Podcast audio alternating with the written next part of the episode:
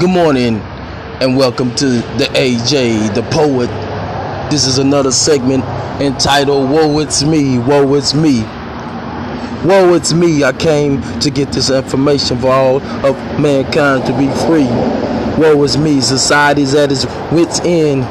The world's falling apart, even the strongest tape could hold us back together again. Woe is me, I came to bring a little bit of bad news. If we don't learn to live with each other, our society would cease to exist. Our children would not have a role model to show them how to handle this. Or is the plot of a lie? Could I be telling the truth? I'm a nobody.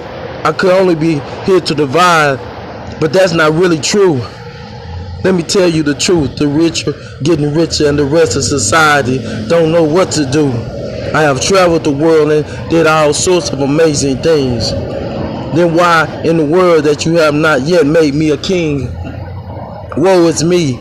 I'm here to help the fellow man and to all the little boys and girls believe in yourself and don't let don't live in division, but stand for the truth. This has been another segment entitled Woe is Me by AJ the Poet. Have a blessed day.